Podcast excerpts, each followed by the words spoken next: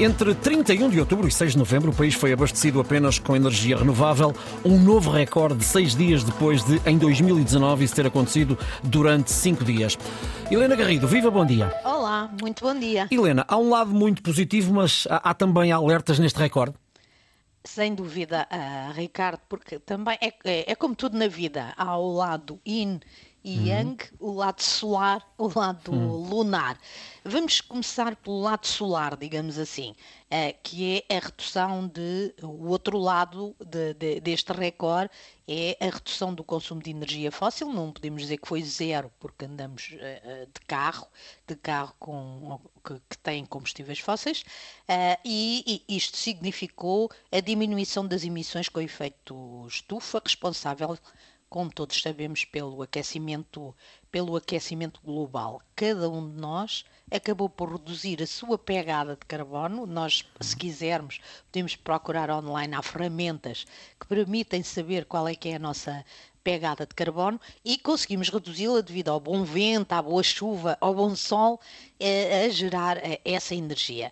E num tempo em que as energias fósseis estão em sítios abalados por guerras, isto só nos pode dar algum conforto e pensar que tal aposta em renováveis que se iniciou ou foi reforçada na, no tempo de José Sócrates teve a marca da, da visão estratégica. Mas, oh, Ricardo, como em tudo, este tão bom desempenho também deixa um alerta para se ter cuidado com o excesso de investimento em renováveis. Porque nós batemos este recorde, mas produzimos mais energia do que aquela que, que, que precisávamos, e isso significa que se não exportarmos, essa energia perdeu-se. Nós ainda não temos uh, tecnologia uh, para acumular esta energia produzida e esta energia pode-se ter perdido.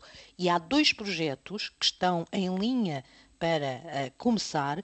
Um chama-se Fernando Pessoa, numa óbvia ação de marketing, que pretende, uh, que é um, um, projeto recorde de energia solar, o maior, é classificado como o maior da Europa, vai ocupar uma área, nós aqui já falamos dele, de 1.700 campos de futebol, com mais de 2 milhões daqueles módulos fotovoltaicos. Uhum. Vão ser abatidas um milhão de árvores. Já falámos disto aqui. Já, Além disso, verdade como é preciso ligar esta quinta solar, esta, é, é, é, este latifúndio solar à rede, a REN vai construir 70 km de linhas de alta tensão. Depois temos o projeto EDP, que também já falámos aqui, em Sines, que uh, também vai bater árvores, também é um projeto significativo, neste caso de eólicas. Dois projetos que vão ter impactos discutíveis, no mínimo, em termos de biodiversidade.